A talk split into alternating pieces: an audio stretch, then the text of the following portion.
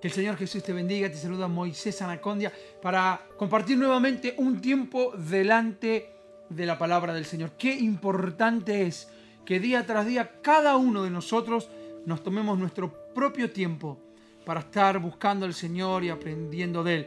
Pero también qué lindo y qué interesante es que podamos compartir los unos con los otros todo aquello que el Señor nos va hablando y nos va ministrando. Por eso es la oración de mi corazón, que el Espíritu Santo pueda ministrarte a través de este breve pensamiento en este día. Y quiero que vayamos, por supuesto, a la palabra de Dios. Es lo más importante, es lo más maravilloso. Sabemos que no dependemos de lo que un hombre simplemente piense o diga, sino nuestro parámetro exacto, inequívoco, es la palabra de Dios, perfecto. A través de ella, es en ella que nosotros regimos todo nuestro conocimiento, nuestra conducta, nuestro comportamiento. Por eso quiero ir a la palabra de Dios y leer un versículo, pero animarte que en casa vos puedas analizar todo este pasaje que yo te voy a mencionar ahora, que es el Salmo ciento doce, muy conocido seguramente por todos. Así que bueno, te animo entonces a que lo leas completo. Yo voy a tomar solo el primer versículo como referencia para que vos puedas, bueno, animarte a seguir leyéndolo, analizando, y que el Espíritu Santo siga hablándote y siga ministrándote a través de su palabra. Dice entonces el versículo uno del Salmo ciento doce de la siguiente manera: Bienaventurado el hombre que teme a Jehová y en sus mandamientos se deleita en gran manera. Esta palabra con la cual el salmista da inicio aquí al Salmo ciento doce, bienaventurado, es una palabra maravillosa que, si encontramos su verdadero significado, seguramente gran parte de la humanidad, podríamos decir, está buscando, está anhelando, está necesitando sentirse bienaventurado. La palabra bienaventurado, podríamos decir, significa dichoso. Otras traducciones han elegido la palabra feliz, felices aquellos que temen a Jehová y en sus mandamientos se deleitan en gran manera. Lo importante que quiero recalcarte en este día es que esta palabra bienaventurado nos está hablando de la bendición, del favor que viene de parte del cielo. Hay una gran bendición que te enriquece, que te alegra, que te llena de gozo, de plenitud, de alegría.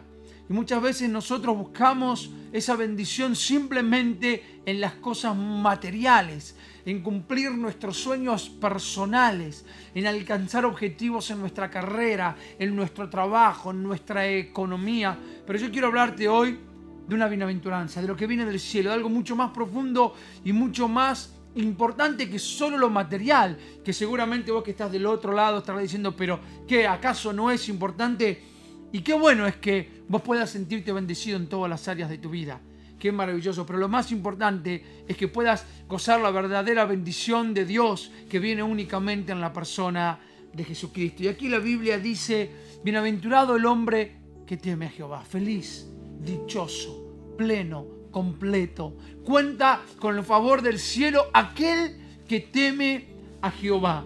Y esto es algo que no nace de tu corazón, no nace de mi corazón, pero sí es el anhelo y la oración en este día para que el Señor lo ponga en nuestro corazón.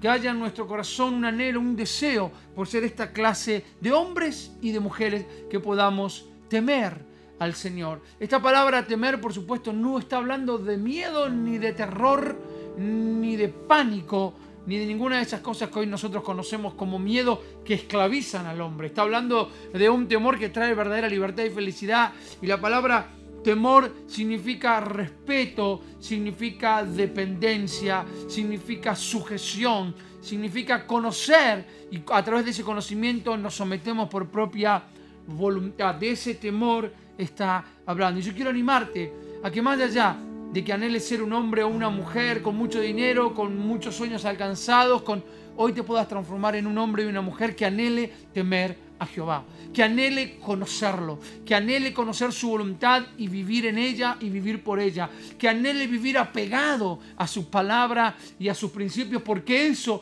te hará realmente dichoso y feliz. Recuerda, no solo lo que este mundo propone es lo que te va a hacer pleno. Dichoso, feliz, bienaventurado el hombre que teme a Jehová. Pero también dice, y en sus mandamientos se deleita en gran manera. Aquí la Biblia está hablando de que aquellas personas que pueden vivir rendidos a Jehová, como ya dijimos, cuando habla del temor, pero también habla de aquellas personas que nos deleitamos. Esta palabra deleite tiene que ver con, también con gozo, tiene que ver con alegría y tiene que ver con disfrute. Es decir, son bienaventurados aquellos que disfrutan de vivir en los mandamientos, en los caminos, en los preceptos del Señor. Esta palabra mandamiento quizás un poquito dura, más para los tiempos que nos toca vivir. Parecería que mientras más libertad, mientras más anarquía, mientras menos dependencia de algo haya, parecería que es mejor. Bueno, aquí la Biblia usa la palabra mandamiento, pero no la usa desde el punto de vista de obligación, sino desde el punto de vista de un deleite. Seguramente cuando uno hace las cosas por mera obligación no las puede disfrutar. Aquí la Biblia dice que es bienaventurado, es feliz, aquel que puede disfrutar de vivir en los mandamientos del Señor. Esto significa, ¿cómo disfruto yo de una orden que se me da? Disfrutás de una orden porque conoces al que te da la orden. Y te das cuenta que esa no es una orden simplemente por un deseo de aquel que te la da o para satisfacer una necesidad de aquel que te la da, sino que al conocer al Señor te vas a dar cuenta que todo lo que Él nos pide brota de un corazón perfectamente justo, pero también perfectamente lleno de amor y de misericordia. Y eso trae deleite. Ya no lo haces por obligación, sino lo haces por un disfrute. Ya no caminás en los caminos del Señor porque estás obligado, sino lo haces porque tu corazón se llena de alegría y de gozo, porque vivís una relación con este Señor maravilloso. Por eso yo quiero animarte en este día a que seas un hombre y una mujer apasionados por Jesús y por su palabra. Que puedas disfrutar de vivir sujeto, puedas disfrutar de vivir rendido, puedas disfrutar de vivir en sus caminos. Pero recordá, disfrutarlo. Si tu corazón, si mi corazón solo siente pesar, solo siente carga, solo siente angustia al vivir la vida del Evangelio, al vivir la vida de Cristo, Señor, ayúdanos en este día a que seamos hombres y mujeres que podamos conocerte, y al conocerte poder disfrutar, sí, disfrutar del camino angosto, disfrutar de la puerta estrecha, disfrutar aún de lo que parece difícil y por momentos hasta imposible, pero que nuestro corazón esté tan conquistado por tu verdad, Señor, que no anhelemos ninguna otra cosa que no sea vivir por vos y para vos. Yo quiero animarte a que anheles esto. Sí, quizás no esté mal que anheles otras cosas materiales, no te voy a decir eso, pero sí te voy a decir por sobre todas las cosas, anhelá ser como este hombre del Salmo ciento doce, que teme a Jehová, que en sus mandamientos se deleita en gran manera. Si aún no lo alcanzamos, yo te invito a que conmigo hoy vuelvas a rendirle tu vida a Jesús y decirle, Señor, con desesperación, revelate a mi vida y a mi corazón, revelame tu palabra, tu mandamiento de amor y de misericordia, para que yo pueda abrazarte y abrazarlos y vivir una vida plena. Jesús te bendiga.